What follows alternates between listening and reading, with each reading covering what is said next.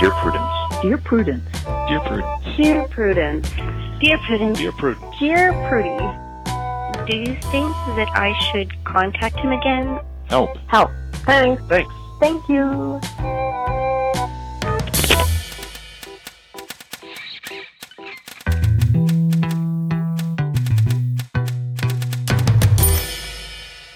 Hello, and welcome back to the Dear Prudence Show once again. And as always, I'm your host, Daniel Mallory Ortberg. With me in the studio this week is Jaclyn Friedman. Jaclyn is a writer and activist. Her latest book is Unscrewed Women, Sex, Power, and How to Stop Letting the System Screw Us All. Jaclyn, welcome to the show. Thanks for having me. I hope that by the end of today's episode, we have dismantled mm, 30% of the system. Oh, yeah, at least for sure. That's our goal. Yes. And that's, yeah, that's the benchmark. So for this to be a good show, we have to get 30% reduction. I'm ready. I'm. I mean, thirty percent at least. Yeah, I'm ready. All right, great. Well, you're ready. I'm ready. Why don't we get started? Uh, would you please read the first letter for us? Absolutely. Subject: misguided misgendering. Dear Prudence, I'm seeking advice on when, if ever, it's okay to misgender someone. I'm a queer woman who recently misgendered my non binary partner to make a doctor's visit easier for myself, and now I'm wondering why that was my impulse. I was getting tested for STIs when a former sex partner suggested I do so, and while with the doctor, I described my current partner as she. I didn't want to have to deal with the assumption that I was straight. The nurse had already asked about my partner using male pronouns. But I also didn't want to deal with explaining non binary identity to a doctor on top of my queerness. Now I wonder if I was being a coward. I never gave my doctor a chance to understand, and it's probably good for her to learn about these issues from me so the burden doesn't fall on trans folks. Is it ever okay to misgender someone? Uh, I do think I have an answer to uh, the kind of first question or the first implicit question, which is I'm wondering why that was my impulse. And I think the answer is there in your letter um, to make the doctor's visit easier for yourself. And I'm not saying that to be like real, real hard on you. You were not, you know, like I think actively trying to harm your partner, um, but that's why you did it. Um, and it's important to pay attention to those moments and to say, you know, am I weighing different things appropriately? Is it the best possible good to do that here? But yeah, I think that that's why you did it. You you wanted to make the doctor's visit easier, and that's why that was your impulse. Yeah, I have literally had this doctor's visit when my partner was trans. But the difference was I had had this conversation with my partner before, and he had said uh, that it was really fine for me to say whatever I needed to sort of get through the doctor's visit. And so I think that that you know, my advice here, sort of the second question is like the best way around this is just to talk to the person at the center of this, who's your partner. Yeah, that's uh, an excellent way of approaching this. Because the question is not is it ever okay to misgender someone? What you're asking is specifically in this instance was what i did okay? Um, and i can't give you either a stamp of approval or a stamp of disapproval. This is a really good opportunity to say hey um, do you have an opinion or a preference on how you would like me to refer to you when i'm with a doctor? And I do think, because a lot of times people will say, you know, well, what about all these increasingly unlikely scenarios that I might have to do it? Um, there, there are, you know, medically necessary reasons, especially if you're getting STI testing, um, for you to discuss with a doctor the type of sex you are having, um, because different types of sex with different organs um, can can you know communicate different risks. So uh, don't feel like there's no reason to to go into you know, physically specific details with a doctor who is asking you about the kind of sex you are have for the purpose of determining what kind of STI screening you should be having. Right. It's just vulnerable, right? Like you're there, you're sort of half naked, you may not know your doctor very well. It can I I have a lot of empathy for that impulse. Um, and you just sort of want to get through that and you don't know, especially if the nurse already made the wrong assumption, you don't know if it if it's a safe and okay place to talk about this stuff. So and and I also feel like if you're going to misgender someone, which I certainly don't recommend doing without their permission, this is the the least bad way to do it in the sense that you're not even using their name. Like you're you're misgendering them in principle but it's not not directly harming them. It's it is just as the you know as you point out letter writer that um you're missing out on an opportunity to make life easier for trans and non-binary people Yeah, I'll, I'll I'll throw this out there too. I think one of the things that you you don't have to explain everything to your doctor. Um, you can just say, you know, my partner is non-binary, and then you know if, if they're a little thrown by that, you don't have to launch into a twenty-minute explanation. You can just say it, and then later, if they say, okay, but specifically for the purpose of this test, I want to know what's the last type of sex you most recently had. Um, and then you can say that without necessarily going into detail about somebody else's gender identity. Um, but I think part of the reason that this anxiety might be coming up is there's that sort of fear, like there's that sort of transphobic idea of, especially when it comes to non binary identities, you know, that sort of like, okay, but what is it really? You know, when it mm. comes down to it, there's only like these categories, and that's the realest thing in the world. And when you're like facing the doctor, you have to pick one, and that's ultimate reality, and everything else that you're doing or thinking about or identifying as is just window dressing. And I feel like that's maybe why some of this anxiety is coming up for you is like, did I participate in that? Am I really buying into that? And and I don't think that I, I, get why that feels stressful. And I would just say to that, yes, of course, um, it is medically important to share with a doctor specific details of the kind of sex that you're having. It's also not in any way the only or ultimate or most important truth about your partner um, or your gender identity or the nature of your relationship. Um, it's just, you know, body parts and blood tests and uncomfortable chairs and bright lights, which we all have to deal with. Yes, yes. I got nothing to add to that. Yeah, don't, you know, don't beat yourself up too much. Do check in with your partner. And when you have the opportunity, when you feel like you have the the sort of wherewithal, doing that education and being willing to have those conversations is always a good thing. Yeah. All right. So we're starting off with uh, I think a fairly easy to adjudicate issue, and I hope we just get more and more complicated. I'm kind of curious about this next one because I feel like it's really going to depend. Our answers are really going to depend on our own sort of um, work history in a sense of like what's expected in an office. So I'm excited to see how close um, our perspectives are on this. But the subject of this next letter is assistant boundaries. Dear Prudence, a friend of mine is an assistant to an executive, and I'm a staffer to a public figure. Recently, we were talking about boundaries with our bosses and realized we had no idea what appropriate boundaries were. Our bosses often contact us well after traditional work hours and expect immediate responses and ask us to do tasks that are quite personal. My boss often says hurtful things to me and says hurtful things about my colleagues in my presence. Luckily, my friend does not share this experience. Do we have any options here? How much are assistants supposed to put up with? Some of this feels like abusive behavior, but our colleagues don't seem especially concerned by it. Neither do other assistants in a Facebook group my friend is in. Ah, I mean, there's so many questions in here. I feel like the thing that stands out perfectly clearly to me, and which is like the easy low hanging fruit that I'll start with, is it's not okay for your boss to say hurtful things to you. That's not okay in any work milieu. I d- I don't think. I just don't know what the hurtful things are. Like right. if it's a belittling comment about your appearance, yeah, that falls into a category of clearly not okay. If it's my boss is curt and kind of snaps when things don't get done on time in a way that hurts my feelings, that oh, may not be oh, pleasant, yeah. but that's not necessarily unprofessional or wrong. Um, so uh, yeah, hurtful here is so vague that I'm just afraid I'm not sure that I could make any sort of official ruling about whether or not it's appropriate. All right, that's fair. But if if there are personal insults in, involved, it's definitely across the line. Absolutely. No matter where you work or who you work for, unless you're like a professional submissive, and that's been negotiated.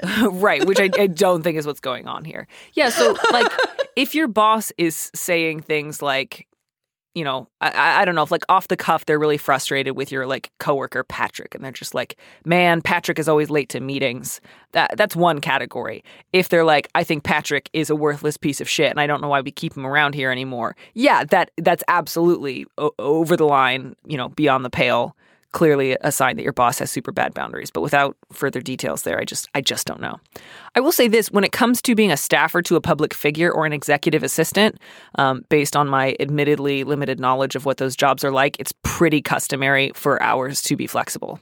It is not unusual yeah. for an executive assistant to be um, available after nine to five. Yeah, that seems clear. Although, you know, I would hope you had a conversation when you were hired or at some point about what the expectations were and is there a day that you can genuinely be off duty or you know are you literally on call 24/7 that I hope that the terms are at least made clear you have the right to expect that. Exactly. And if they're not clear, you can ask for that. Um, and you can frame it, both of you can frame it in a way of like, um, I'm still kind of getting my bearings in terms of what's customary around this office. It seems like there's oftentimes after work that you have questions that need pretty immediate answers. Um, I do want to be available within reason, but I also want to check in with you. You know, I, like, are there certain hours where not not asking, but like, there's certain hours where I might I'm not going to be able to get back to you immediately. I, I just want to check in about that, or um, you know, ask other people who have maybe been executive assistants for a while you know, hey, what's kind of within the realm of normal executive assistant requirements and what falls into the category of really ridiculous? He's texting me at midnight, you know, every night being like, "Where's my wallet?" That that, that that's something where there's a wide variety of possible some a lot of stuff could feel really strange compared to your friend who's an accountant, um, but is not necessarily out of bounds for the job of executive assistant. I mean, I feel like the the subtext of this question is super interesting, and for me, there's like two subtexts. One is about the gig economy, and the other is about assistance and gender and emotional labor. Right. So, on the one hand, what we're talking about is the fact that work has gotten so much less structured for a lot of people, and that employment is less secure and there are just fewer rules. And that means that people who have less power in the workplace tend to have l- less negotiating power like because i i think the real question here is like what are my options and i don't know that they have any options because i bet if you work for a public figure that there are a ton of people who want to take that person's call at midnight and are willing to put up with the abuse and if if that's what's happening um and that might be the response you get. So that's, I mean, it's a symptom of the way that our economics are structured that a lot of people are really at will and we don't have a lot of workplace protections around this kind of stuff. Yeah, and and I'll say I think, you know, being asked to do personal tasks yeah, if if you're a personal assistant or an executive assistant whose job does involve some personal aspects, like if they're saying, "Hey, I you know need help picking up dry cleaning," or I, I, need you to kind of be on call while I'm like scheduling a rent a car as I'm like doing this other meeting, or you know, can you stop by my house and water some plants? Uh, that does kind of fall within the category of normal personal tasks. If it's something like, I don't know, I need you to take my wife out to dinner for our anniversary because I'm going to be working, you know, that would probably not be normal. Yeah, there's a lot of question mark, question mark in here. I was a personal assistant for a while and I did all kinds of wacky stuff like find a Hello Kitty toaster to give as a birthday present and like wait for to let some repair person in. And, you know, like I did all that fun stuff, figure out how to get their knives sharpened. And that's fine. But yeah, again, like there are also, there's personal and there's personal. So I think that there's a lot of we don't entirely know what's going on here. But one of the things I kind of suspect is going on here, if I'm reading the subtext right, is there's just a lot of expectation of emotional labor. And I think that traditionally the assistant job is gendered female and that executives and public figures expect people who have less powerful than them slash their assistants slash women to sort of just clean up after their messes and aren't very careful with their feelings or boundaries or any of that. That that in some ways the assistant position especially a personal assistant position is set up to be boundaryless in a way that just might be uncomfortable and not a good fit for the writer. And right. that's really okay. Like it's a lot. It's good to know that I think it's good that like you you say your colleagues don't seem especially concerned by it. Neither do other assistants in a Facebook group. This is, I think, a good opportunity to kind of um, collect more information. Try to find out from as many people in your field as possible. Um, is this kind of typical um, and and if so, is this the industry that you want to be in? Like, is this the kind of job that you want to have? Um, you know, if you ask like 15 people who have all been working in this field for a number of years, they're like, "Yep, it's it's pretty normal to get texts at all hours, to kind of constantly be available, and to do a lot that's both very like professional office client facing and a lot of personal one on one um, household domestic uh, errands. Um, you know, if you're like, boy, that job sounds terrible and I don't like it, and I especially don't like the gendered way in which it's set up, then that's really good information to have, and and that would probably mean it's time to start looking for another kind of job. Yes, amen. And in the meantime, in the meantime, if your boss is saying unnecessarily hurtful things about your colleagues, there's obviously a limit to which you can push back, especially if, you know, it's a sort of personal and professional relationship. But, you know, if they're saying something really over the line, you can say, like, hey, please don't say that to me. Or, you know, that's not helpful information for me to have. Do you mind sharing that either with the employee in question or with somebody else who can help you do something about it? The great thing the great thing about setting boundaries is that you always learn information, right? Because how your boss responds if you set that kind of boundary is just going to tell you more about the kind of job you have and what the expectations are. And it may not be the information you want, right? It may not be good news, but it, it gives you more information so that you can make a better decision for yourself. Right. Because right now, the biggest problem, you know, in addition to the way that the bosses are sort of speaking to, to the letter writer and the letter writer's friend, um, is is just this sense of I don't know what's typical for this industry. I don't know if this is normal behavior or if I'm being taken advantage of. Um, and so the more you can learn, by the way, not that those things are mutually exclusive. Right. It could be the norm for this industry to take advantage of personal assistance. You know, the more information you have, at, at the very least, the more you'll feel empowered to make different decisions. Yeah. And good luck. You know, this may be one of those jobs that you learn a lot from, mostly in the sense of you learn what kind of jobs you don't want to do ever. Go watch Devil Devil's Devil Wears Prada and you'll feel like you have some company. Maybe wait until after you've moved on to a different job before you watch the Devil After Wears you've Prada. already thrown the phone in the fountain. Yeah. Exactly. All right. Uh, would you uh, read this next letter? By the way, Oh. this next letter's subject line is not at all accurate, um, but I thought it was important to leave it in because I think it reflects a fear that the letter writer has that we can um, hopefully help them dispel. I think so. This this letter gave me all of my feelings. Um, the subject is fake lesbian question mark. Dear Prudence, I'm 24. The woman I love recently asked me to marry her, and I said yes. I should be overjoyed, but a possibly ridiculous fear keeps attacking me. I'm scared I'm not really a lesbian. I never came out as such. I was forcibly outed when I was 15, when a boy stalking me went through my Facebook, found messages between me and the girl I was in love with at the time, and posted them publicly. My parents found out and were horrified. They sent me to a therapist to, quote, correct me. I left home at 18 and am estranged from them now. I didn't want to date boys in college, but assumed I was straight and just hadn't met the right man yet until I met my wonderful girlfriend and just couldn't help myself when she asked me out on a date. It's been five years now, and though I love my girlfriend, I'm honestly terrified that my therapist and parents were right and that I am actually straight and just scared of real relationships with men. My therapist was convinced that my having had bad experiences with boys stalking slash assaulting me had caused me to think that I didn't like men.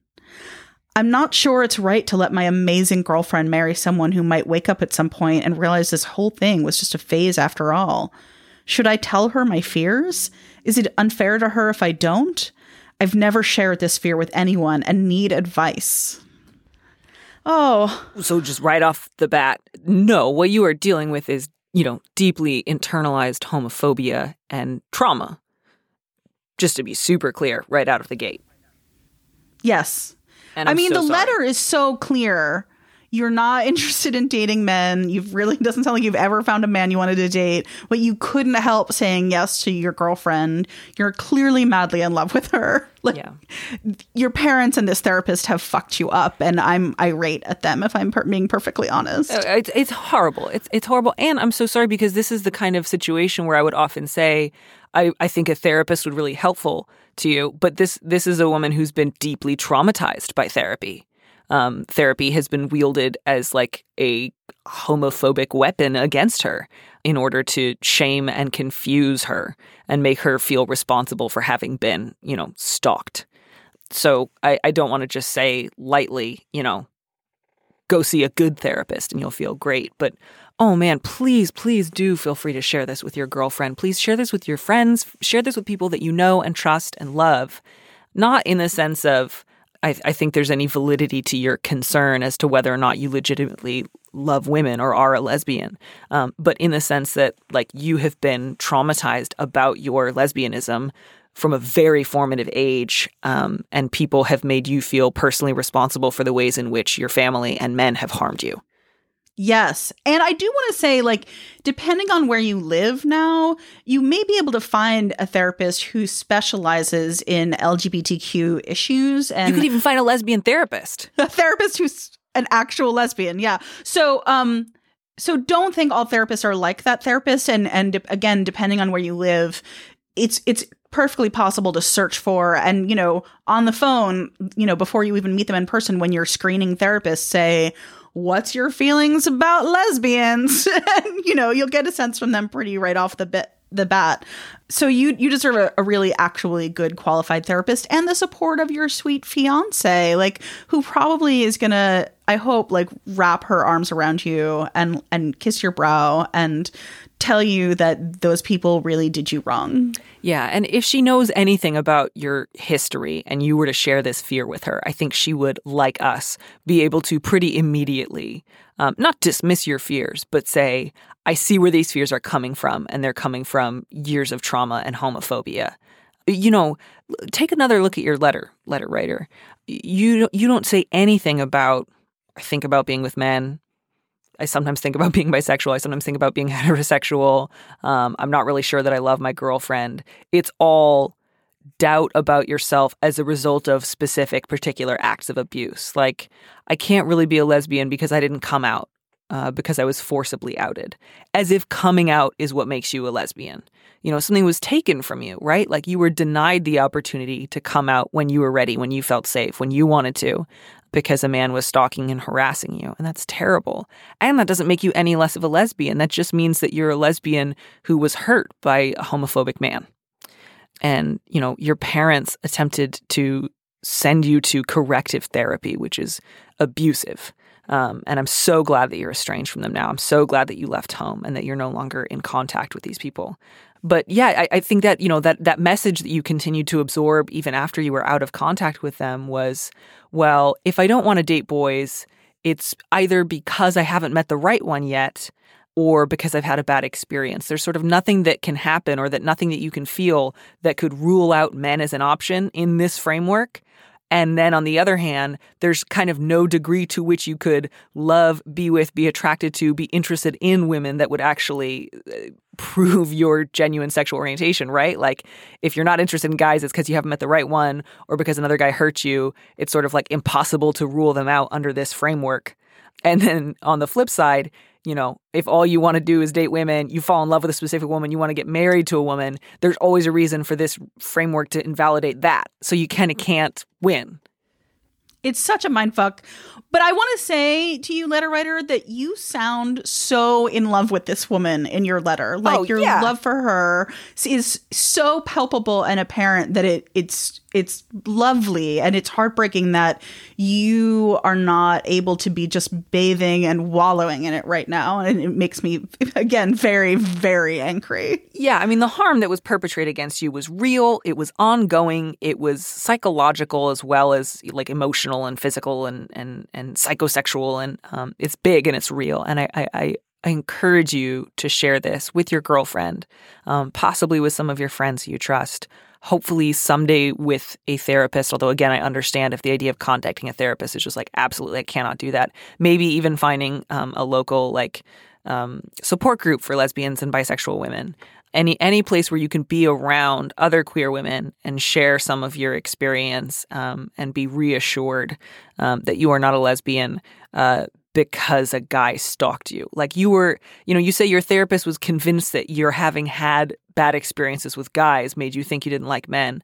Not that I think it's worth engaging with ridiculous homophobic arguments like that, but sometimes when that voice gets in your head, it might be helpful just to address it with reality because sometimes those voices that got implanted in us at a young age seem really convincing. So when that voice is like, well, maybe it was just a bad experience with that guy stalking me, you can just say, actually, um, he stalked me after I was already talking with this girl, right? Like you were interested in this Mhm. girl before he did that.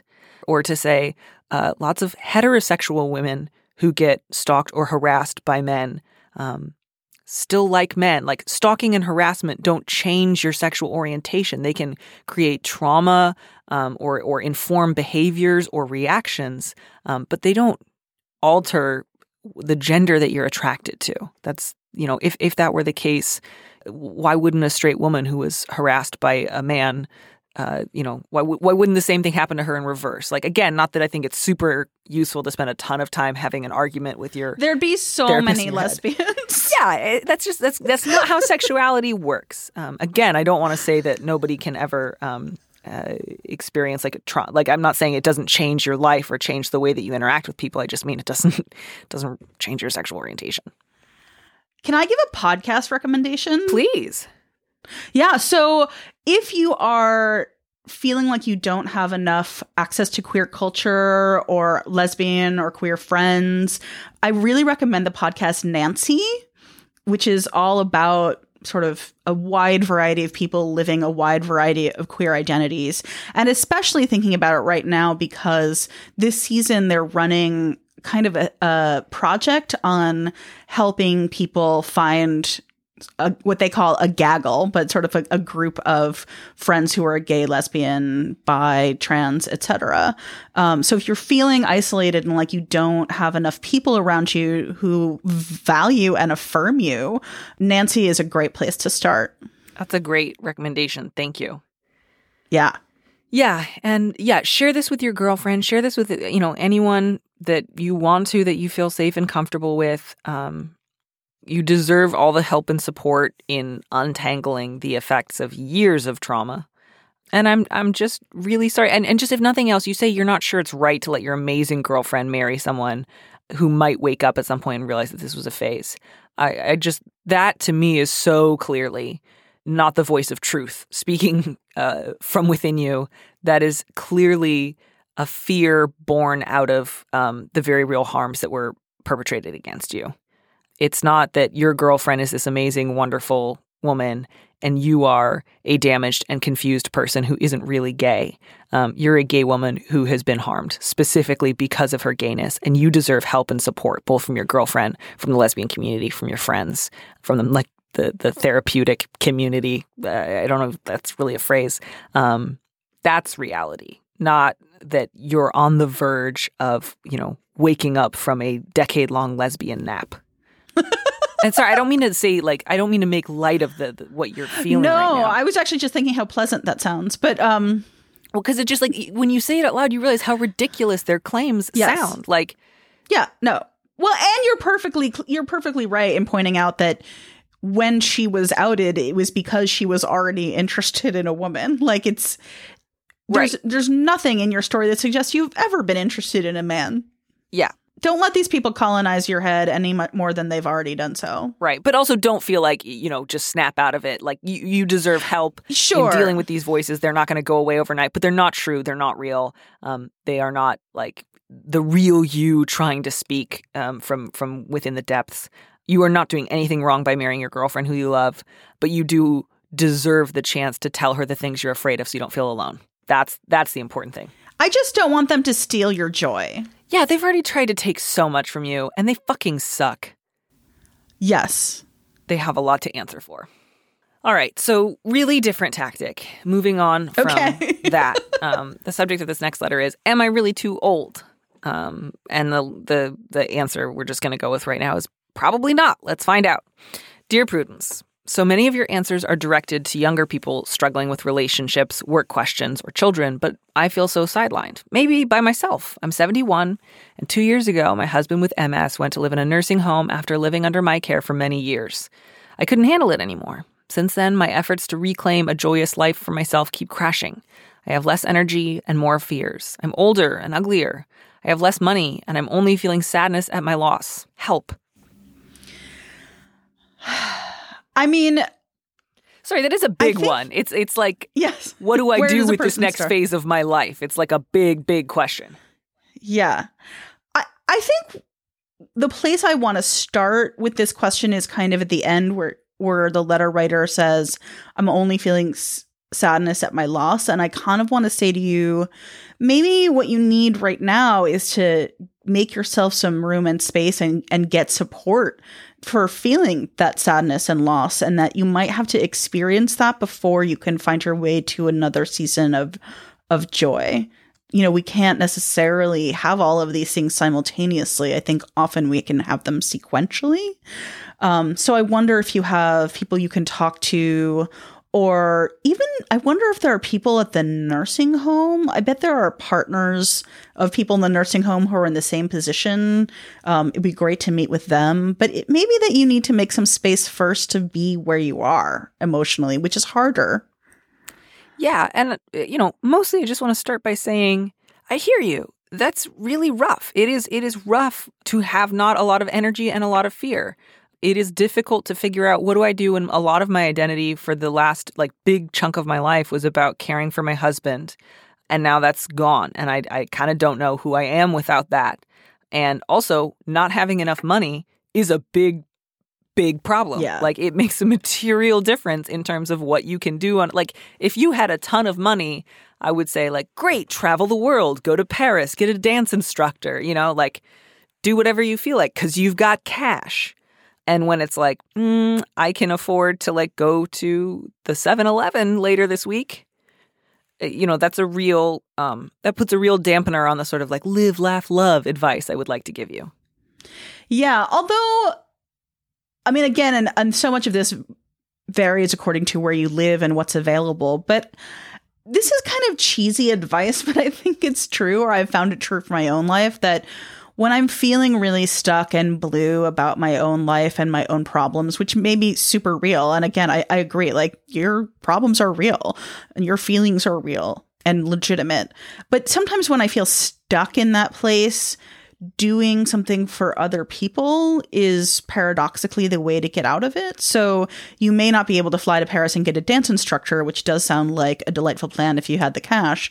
You might be able to volunteer at the local animal shelter which almost always needs people to cuddle the rescued pets, right? Like, and while there, you might pe- meet other people who like animals, right? Sort of think about are there places that you can plug in in your community where you can feel useful and connected um, just on a a small not very ambitious level like try one hour a week Yeah, I, I I do like that idea. I don't think it's always like the full solution to anyone's problem, but I think often when you're dealing with kind of like a big big picture issue, like what am I doing with my life, being looking for ways to be of service and, and get a little outside of your own head is often a one helpful strategy. Um, and I think that that would be great. Which is not to say like, hey, you were just somebody's caretaker for 25 years. Now just go do Right. that again all the time. Um, but yeah, to look for small ways in which you can feel like you're useful, like you're needed, um, like you're helping um, somebody else who needs help, and animals are often pretty great for that. Um, so yeah, th- I think that's helpful. I think it's also don't put yourself under additional pressure by saying like, "Oh man, I am in my 70s. Um, I have limited time in which to reclaim a joyous life. So every day that I feel, you know, non-energetic, fearful, uh, down on my appearance, I'm like not only feeling bad on that day, I'm also like letting the days when I should be enjoying my golden years slip away, and I'm failing myself by not like leaping out of bed any every morning and being like that lady on that episode of Thirty Rock who's like, "I love New York in the springtime" as she walks down the street in like a really snazzy blazer. Like, don't put too much pressure on yourself to be like full of joy and abundance. Yeah, that's a super head trip. My partner and I call that having feelings about your feelings. You know, it's bad enough like you may be having some difficult feelings, but we can most of the time avoid having feelings about our feelings or not give in to that impulse, right? Like, I wish I felt better. Now I feel shitty that I don't feel better. And, you know, it's sort of like this meta level of misery. So you may not be able to do as much as you want about the base level of, you know, actual grief and loss that is happening as you go through a major life change. But you definitely don't need to lean into the impulse to give yourself that head trip. Yeah, for sure. Yeah, and and to just say to look both for opportunities to do the things that you enjoy, to you know prioritize the relationships that are meaningful to you, um, to do things for yourself, even if they aren't big ticket items or um, expensive that that make you feel better, and to also give yourself permission to say. Like today, um, I feel lousy. Um, I'm just I'm experiencing Yeah. loss. Like the loss you're experiencing is very real, um, and and I hope that you don't spend too much time um, beating yourself up for saying like I don't feel energetic today. I feel afraid about the future, and you know uh, I, I I don't feel great about where I'm at in my life. Like not to either say like yes, the only option then is to wallow in despair, um, but but neither is the option to say like no no no I will I will only you know drink a green juice while leaping into the sunrise. I do have like a little uh, pleasure exercise to recommend that's from my second book, What You Really, Really Want, which is literally just to make a list of things that feel good to you in an uncomplicated way. They don't make you feel good but guilty or good but you're spending too much money on them or whatever, but just like simple things like do you like walking barefoot through grass or taking a bath or brushing or oiling your hair? Um, you know, like really really simple pleasures and and make like a little list of them. So if you're feeling at a loss and you want to comfort yourself or move away you know take a little break from the feelings of sadness and and grief that you're feeling you'll have a little resource. You have a little cheat sheet ready. You can be like well i'll pick one of the activities on that list. Yeah. Man, yeah, and and just to say like if mentally you were like what I wanted to do today was, you know, run 4 miles and what I have the energy to do is walk around the block. Um that that is okay. Like if there are moments where the idea you had in your head of something you wanted to do does not match up to your energy levels, um, I think sometimes it can be help helpful to say, well, what's a different version of that that's maybe smaller or lower impact? I know, like this is very like this is the kind of advice that I hear get tossed around a lot, but like even something as simple as just like, all right, part of me just wants to sit on the couch all day and and watch TV and feel terrible. And sometimes those are great choices, and sometimes that can actually make you feel worse in the long run. Um, so sometimes it can be helpful to say like, what if I take a walk around the block, and if it's just awful and I'm miserable the whole time, I can come back here and sit on the couch. Um, but if the you know walking around the block goes okay, maybe I'll go another block. Um, and sometimes starting to do a small thing can turn into a slightly bigger thing. Um, I would also say, uh, you know, I, you don't mention like I don't have a lot of friends, or I do have friends, but I don't talk to them, so I don't know what that is like for you if you're close to any family or friends. But um, I, I hope you can share this with some of the people in your life. I know uh, sometimes it feels like, well, I'll call people if I have good news or something to say, but I feel embarrassed or self conscious at the idea of calling someone or texting someone or emailing someone and saying, I feel bad and lonely and directionless. How are you? How can you help me be a person who's alive and, and also suffering? Because we don't want to be a burden on our friends. We don't want to feel like complainers. And, you know, it, it doesn't sound like you have been in the habit of like calling up everyone you know and just doing nothing but complain nonstop. So, eh, you know, if it would help you to share this with some of the people in your life, they might not know that you feel this way, just to say, like, hey, I'm just not doing great. That, that might go a long way um, towards making you feel less. I kind of wish actually I could put you in touch with our last letter writer given that you say your your your age in some ways makes you feel kind of sidelined, um, I wish you could just kind of like help one another out, like just listen to one another, feel useful to one another, reflect like empathy, connection, love at one another. That's very hippie of me, but I just kind of wish that I could put you two in touch. Not that you could solve one another's problems ultimately, but just just so you could feel like you were doing something helpful. Yeah, I mean that's why I wondered if the nursing home maybe has some kind of program for partners of residents, you know that there must be people who are also in similar situations that you can just share space together.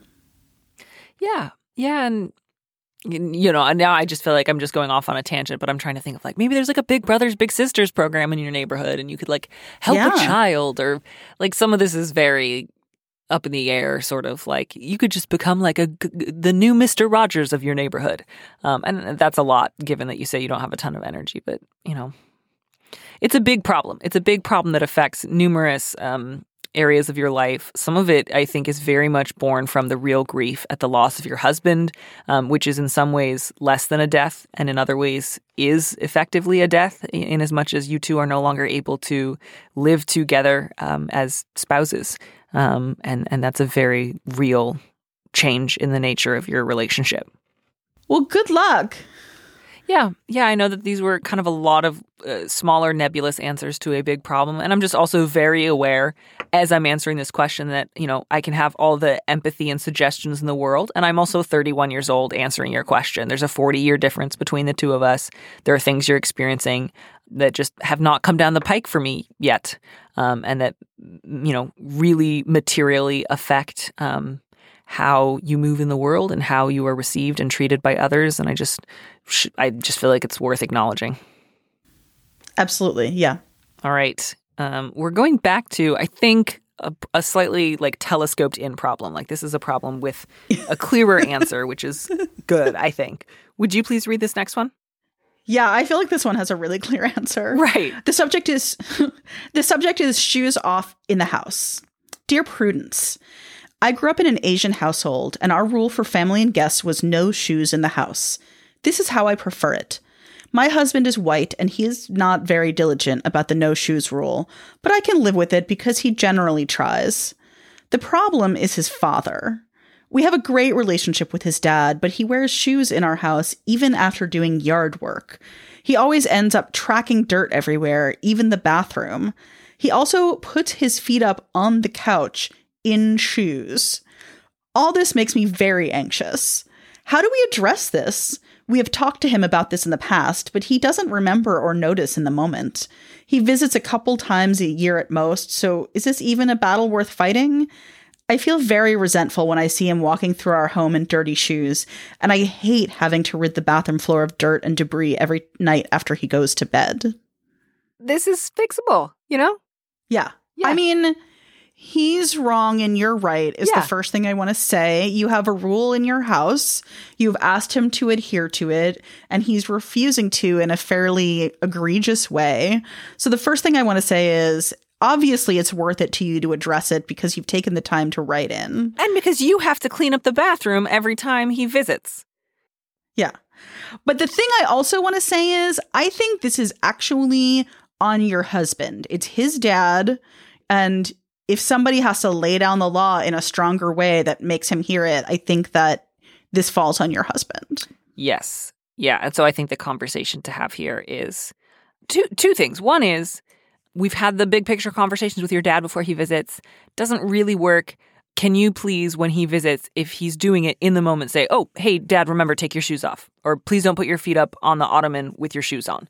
That's easy. The couch, the yeah. couch. He puts his feet in his shoes yeah. on the couch. Yeah. I am not a neatnik, but I myself am horrified by that. Yeah, and, and to just say, you know, I, I, I would love you to run interference on that, and hopefully he does that. If he ever fails to, you can absolutely just say like, "Hey, Chuck." I bet his name is Chuck. Um, can you take your shoes off, please? Like that's uh, totally normal, totally appropriate, totally fine to say. And I think maybe the bigger conversation to have with your husband would just be a sense because you say he's not great about it either, um, and to just just do a check in and just say like, "Hey, so here's this thing. You don't do it a lot. Your dad's worse at it. Here's the effect that it has on me. When your dad visits, um, I have to clean the bathroom floor because he does yard work and tramp stuff in. I have to clean the couch. Like I, I'm, I'm, I'm picking up after your father's mess, and sometimes yours." I don't love doing that. That doesn't bring me joy. That's not why I wanted to marry you. That's not something that like gets me out of bed in the morning like can't wait to clean leaves out of the bathroom because my father-in-law wore his boots inside. And I don't mean to say that so that you can be really snarky at your husband, but to kind of illustrate like, you know, houses don't stay magically clean um, on their own. Um, and the request that you have made is really simple and it would mean a lot to you. It would demonstrate respect and care for the work that you do in the home. Um, if your husband would spend a little more time thinking about it for his, uh, you know, for his own behavior, um, and would also just qu- quickly and quietly remind his dad to do the same thing. It would take four seconds for your husband to say this, and it takes, you know, a, a lot longer to scrub the couch, scrub the bathroom floor. I would further propose that if your husband fails to do this with his father, that your husband needs to clean up the couch and the bathroom floor. Yeah. I, I think that's a great idea um, and not at all unreasonable. And yeah, it's you know, it's a couple times a year. This isn't really a battle. Like this is just an easy request that your husband should be able to fulfill. Like I can't imagine what the battle would be. Like, no, I love it when he gets shoe prints on the couch. It brings me joy. I mean, it's probably that the husband doesn't want to speak up to his father. Family dynamics can be complicated, and Oh, it sounds like sure. the husband doesn't super value the rule in the first place, which to me feels like the husband doesn't adequately value the letter writer's labor in cleaning up. Right. um, as well as sort of cultural norms and values. But so yeah, I mean, I, I there may be some interpersonal challenges here, but this isn't, regardless, not a heavy lift or shouldn't be. Yeah. Yeah. And, you know, uh, if he is laboring under the illusion that this is easy and fun for you, you know, he will no longer have that excuse once you guys have that conversation. You can say, I, I, I don't like that. It's not fun for me. It's not no big deal. It's not, eh, I was already in the bathroom with a mop. Might as well. Um, it's work. And, and I don't want to do unnecessary work when, you know, four seconds of taking his shoes off would fix this problem. Yeah. I, I, I never have a ton of sympathy when the problem is always someone else is like, well, you've always done this for me and I never thought about it very much. Why is it a problem now? Yep. Not not an approach to marriage or cohabitation that I think um, engenders goodwill and mutual respect. The subject of this next letter is poly wedding dilemma. Dear Prudence, I'm preparing to marry my beloved partner, and a question of etiquette in our poly friendly world has arisen. Two of my best friends are in a relationship with another couple, Jeff and Tanya. While my partner and I are supportive of their relationships, neither of us care very much for these two specifically, as we don't feel that they are a particularly healthy influence on our friends. Think lots of wild partying when there was none before, etc. We are paying for our wedding by ourselves and are on a tight budget. Is it appropriate to only invite our two friends, or do we need to invite Jeff and Tanya too? Fix this. Fix this. Come up with a perfect answer. I feel like this is not a question about poly. it's a this is Ooh, just a wedding deep. etiquette question. That's deep. and it depends on a couple of things. What is, is it? depend on? everybody el- else getting a plus one? And are the two best friends not just in a relationship with this couple, but in a relationship with each other, which is unclear to me? Yeah, I, I have that same question, which leads me to think that this is a poly question because it does depend on the configuration of this polyamorous relationship. All right. Um, so I'm going to fight you on that one. But yeah. Okay, that's fair. Yeah, so the question is like, are all four of them together? And you say they're in a relationship. Like, how long have they been together? Is this the last like two months, or have they been involved for you know two years? Um, you know, I I don't know. So i you know, if it's two of your best friends are separately in a relationship with a pre-existing couple, and you invite both of your best friends as individuals and give them a plus one you know, yeah, it's likely Jeff and Tanya are going to be there. It would be strange to invite your best friend and not a plus one unless you were doing that for everyone, right? Like, unless it was one of those weddings where it was just like, we're just not doing plus ones, um, which would be kind of unusual and some people might get their feathers ruffled. But if, if your best friends are already in a relationship with one another and they're also seeing Jeff and Tanya, you know, you could certainly just invite your best friends as a couple, which is a plus Right. one, and then Because No then more. they have a date to the wedding. The point of a plus one is like you have somebody built in to hang out with at the wedding. Right. Not that everyone who's important to you is going to be able to come with you. Right. So, yeah, I think it depends on that. But I also depends on, I mean, I think that also this question is do I have to offer a plus one if I don't like who the plus one is? Yeah. And I I think in general you need to apply whatever your rules are evenly, sort of fairly unless the plus one is a person who is genuinely toxic or your ex who you don't want at the wedding, not just like they throw wild parties. You know, I, I'm not hearing anything in this letter that makes me think like they're going to ruin the wedding or cause a scene. Just that like you don't have a lot of distaste for, you don't have a lot of taste for them and you don't want to pay for their dinner. right. Because there's a big difference between they party a lot and I don't like it versus I think the odds are really good that they're going to get wasted at my wedding and say something rude to my husband, in which case, like, yeah, that, that sounds like actually a bigger issue that you would want to deal with. But if it's just I'm not nuts about them or the kind of relationship they have with my friends, that's less of a justification. Yeah. And therefore, I think you have to fall back on applying whatever your plus one rules are consistently here, regardless of whether or not you dig these people. Yeah, it is one of the downsides of, you know, polyamory is that it's easy to disapprove of your friends' partners because everyone's tastes are very subjective. Um, and the more partners your friend has, the likelier, just just, just in terms of a numbers game, that you're not going to like some of them. Um, so it, it can create additional complications because there's always the classic, you know, advice question, which is I hate my friend's boyfriend, I hate my friend's girlfriend, and you know, with poly, it can be I hate three of my friend's girlfriends. I really like the fourth, and their boyfriend is okay, um, and that's you know tricky. But good luck. Yeah. Have and congratulations. Have a great wedding. Yeah, have a great wedding, and um, if it's possible to politely uh, restrict your guest list, I hope that you're able to do that. All right. I'm very excited because we are good on time and we do have time for the nude beach question, which you have not Ooh, seen. a nude beach question. Let's do it. It was there was some intense questions coming down the pike this week. I was I was pretty I saw this one and I was like, oh yeah, I will be answering this one. Um, I just don't know in what format yet. So uh, I haven't sent this one over to you, so I'll go ahead and read it because you've not seen this yet. So this is your first time engaging with this particular question.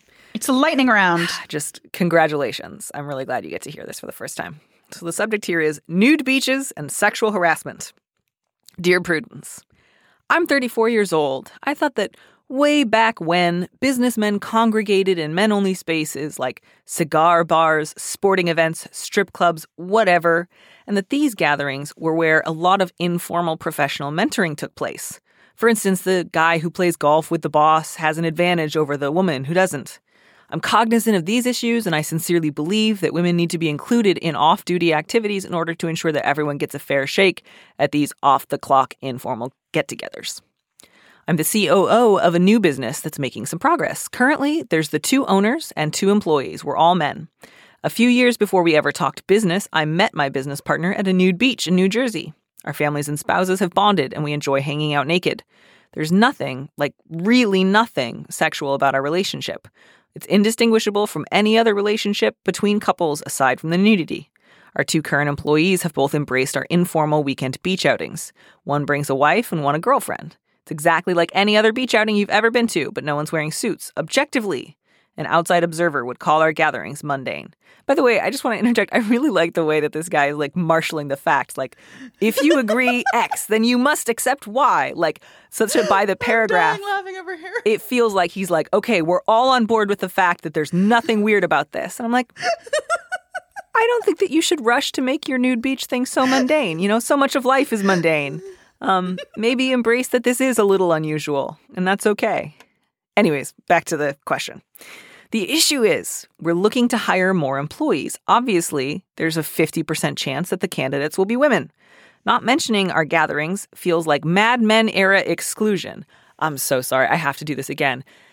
Not mentioning that everyone in the company regularly goes to nude beaches together feels like Mad Men era exclusion. okay, I got you. That's a lot. That's a lot. Okay, and would definitely perpetuate a social dynamic that has limited women's advancement in the business world. Yet, considering the hashtag Me Too movement, parentheses, which I 100% support, I don't think there's any combination of words in the English language that would prevent a sexual harassment lawsuit if I invited a new female employee to a nude beach. My initial thought was to just stop going to the beach with my partner and employees, but I can't imagine my wife cutting off contact with the spouses of my partner and or employees. Going forward, I see all paths ending in disaster and despair. Please give me another option. Well, good news, letter writer. Um, there Wow, are options um, for you besides disaster and despair. You've already like consigned yourself to like imprisonment, degradation, public humiliation, loss of reputation. Um, a- and I foresee a future in which you just go to nude beaches slightly less often.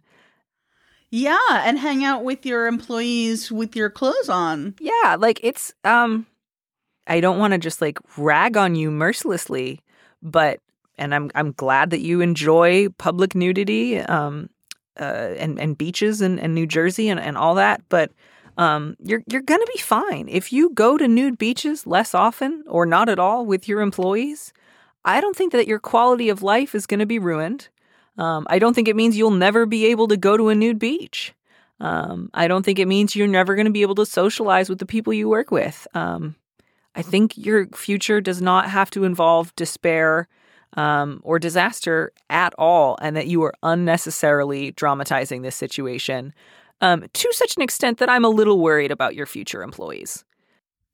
I'm also a little worried about the assumption that only female employees would feel sexually harassed or made uncomfortable by this. Right? The assumption that all male employees would like to go to a nude beach. They would just have a great time. Pretty false. Yeah, like Yeah. I think with each new employee, the odds that you're going to continue to hire only people who are like fantastic. I look forward to going to a nude beach with not only my colleagues but both of my bosses and all of their partners. Um, just statistically, you're going to run into that sooner rather than later. You're absolutely right. And so it is good that you are considering this right now because you need to create the kind of office culture where there is no expectation that anyone who who joins your team um, is going to feel comfortable fielding a request to go to a nude beach with you guys. Like that's not a position you should be putting future employees in, regardless of their gender.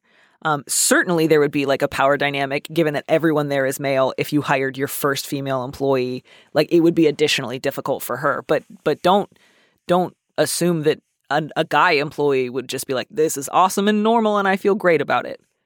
I mean, I hate to stir up trouble, but I wouldn't even assume that your current employees who are going to the nude beach with you feel 100% about it because they were asked to go by their boss. Like, they may go home and say to their wife or girlfriend, like, oh, God, that's weird. I hope it doesn't happen again soon, right? Like, y- you don't know because you're already in a position of power over them that means that they cannot speak as freely as you think that they can.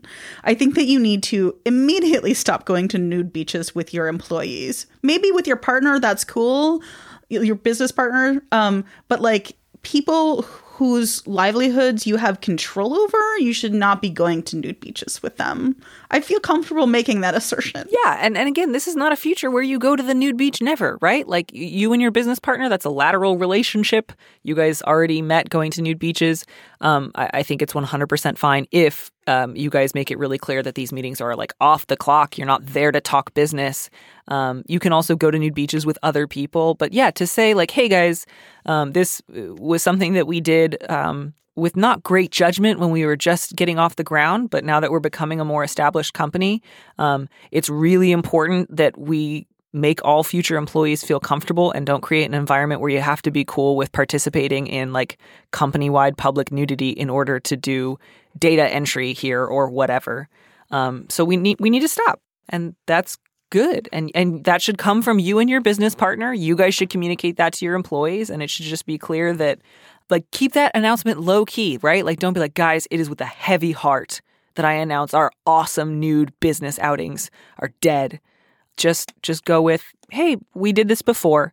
Um, and now that we're growing, um, we've realized that it's just not going to be something that we want to continue. Um, we don't want to put our future employees in a position where they have to feel this. Um, so we're going to stop. That's it. And maybe even tag on to the end of that announcement.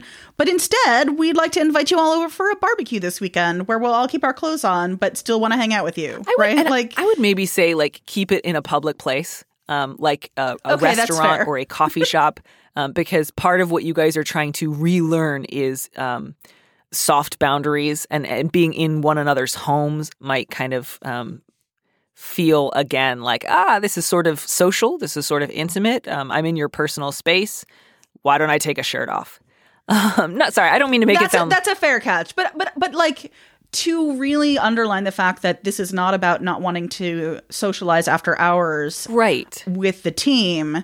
You could even announce a social opportunity that doesn't involve taking one's clothes off in the same breath, practically. Right. And I just want to say too, like I, I absolutely believe you, letter writer, when you say it's not sexual. I, I understand that like there are legitimate reasons for people to enjoy um, nude beaches and nude gatherings, and I I believe that um, you know many of them don't see anything sexual about it at all, and I, I'm sure that that's great. Um, it's also I, I feel like you're going really far in the direction of it's super mundane, it's no big deal, but like clearly the option the the possibility of not doing this really upsets you. Like you're envisioning disaster and despair, and nowhere in your letter do you say okay, it's going to be fine if we don't go. Like, I can't imagine my wife cutting off contact with the spouses of my partner. Like, why do you think that if you guys don't go to nude beaches together, your wife will stop talking to your, you know, partner's girlfriend? Like, why are those things int- intertwined for you? Yeah. Yeah. There are lots of other fun social things to do with clothes on. I do want to like full marks for recognizing this early, right? No, no, not I- full marks. Absolutely Okay. not. No, no. Half marks, half marks for for having a little bit of self awareness. No marks. I mean, No I, I love All and right, support you, nice letter writer, and I think you'll be okay. but I'm not giving you marks for any of this. All right. Well, Danny is a is is a harder line than I am. I Yeah. give you I give you Half marks I from give you a little bit me. of points. Yeah. Um, yeah, and gosh, if your wife wants to go to a nude beach occasionally with, you know, this guy's wife, she can do that. If you guys want to go play tennis or get dinner, you can do that. If you and your business partner do want to occasionally privately, as friends, not talking about work, go to the nude beach, you can do that every once in a while. Um, there's a lot of options. It's not either all nude beaches all the time or completely cut yourself off from all social outlets and just sit at home being glumly professional. But definitely no more being nude with your employees Yeah. at all. Yeah. And no, like, especially as you bring more people on, no, like, kind of humorously veiled references to, well, we used to have a pretty freewheeling spirit. In fact, we used to go to nude Ugh. beaches, but then we decided not to because we figured you'd all be killjoys. Like, don't bring that up. Don't make veiled allusions to it. Um, don't try to take the temperature on future employees, trying to see if, well, maybe if they're cool with it, we could bring it back. It would be optional. It'd be no pressure. Guys, there'd be no pressure. It's really mundane. It's not sexual. That in itself is a form of pressure, especially when it comes from the boss.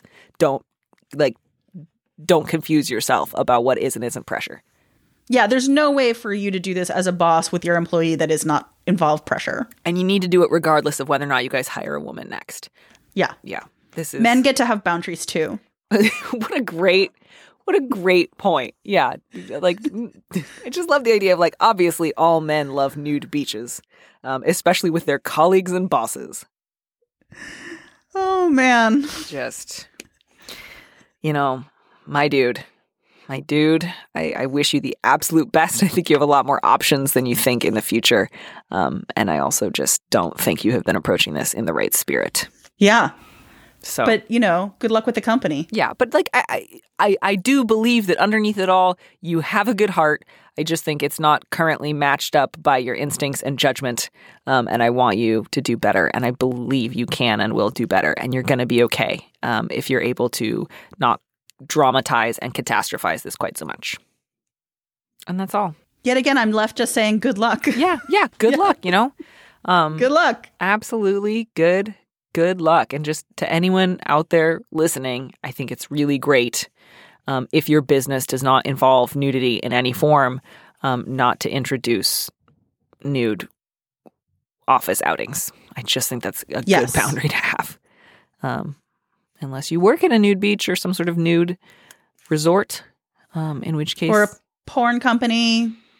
but a, a, a porn company will have a lot of rules about who's nude and when um, It's true, and you still wouldn't want your boss to like compel you to socialize in the nude. yeah Actually, you're right. Yeah. No, I just so I feel like at a certain point we're just gonna start talking in circles, but I'm just sort of endlessly like No, you're right. it's a very there sensational very idea. there are very few exceptions to this rule. Well, Jaclyn, I don't know if we hit 30%, but I certainly think we helped provide some clarity to a number of people navigating a difficult and a burdensome system. Would you agree? I would absolutely agree. I feel more clear. Awesome. Good. Okay. I'm glad that we're in agreement. I think that we have made the world a slightly better place, at least under the you broke it, you bought it policy. Um, thank you so, so much for all of this. And uh, please, you know, come back to the show anytime and um, dispense some more wisdom. We would love to have you. I would love to if you have got more questions like that one. I'll next time I'm in the inbox, I will just do a search for nude beach and see what comes up. Excellent. All right, Jaclyn, take Thank care. Thank you so much. Thanks for listening to Dear Prudence. Our producer is Max Jacobs. Our theme music was composed by Robin Hilton. Don't miss an episode of the show. Head to slate.com slash Dear Prudence to subscribe. And remember, you can always hear more Prudence by joining Slate Plus. Go to slate.com slash plus to sign up. If you want me to answer your question, call me and leave a message at 401 371 DEAR, that's 3327, and you might hear your answer on an episode of the show. You don't have to use your real name or location, and at your request, we can even alter the sound of your voice. Keep it short 30 seconds, a minute tops. Thanks for listening.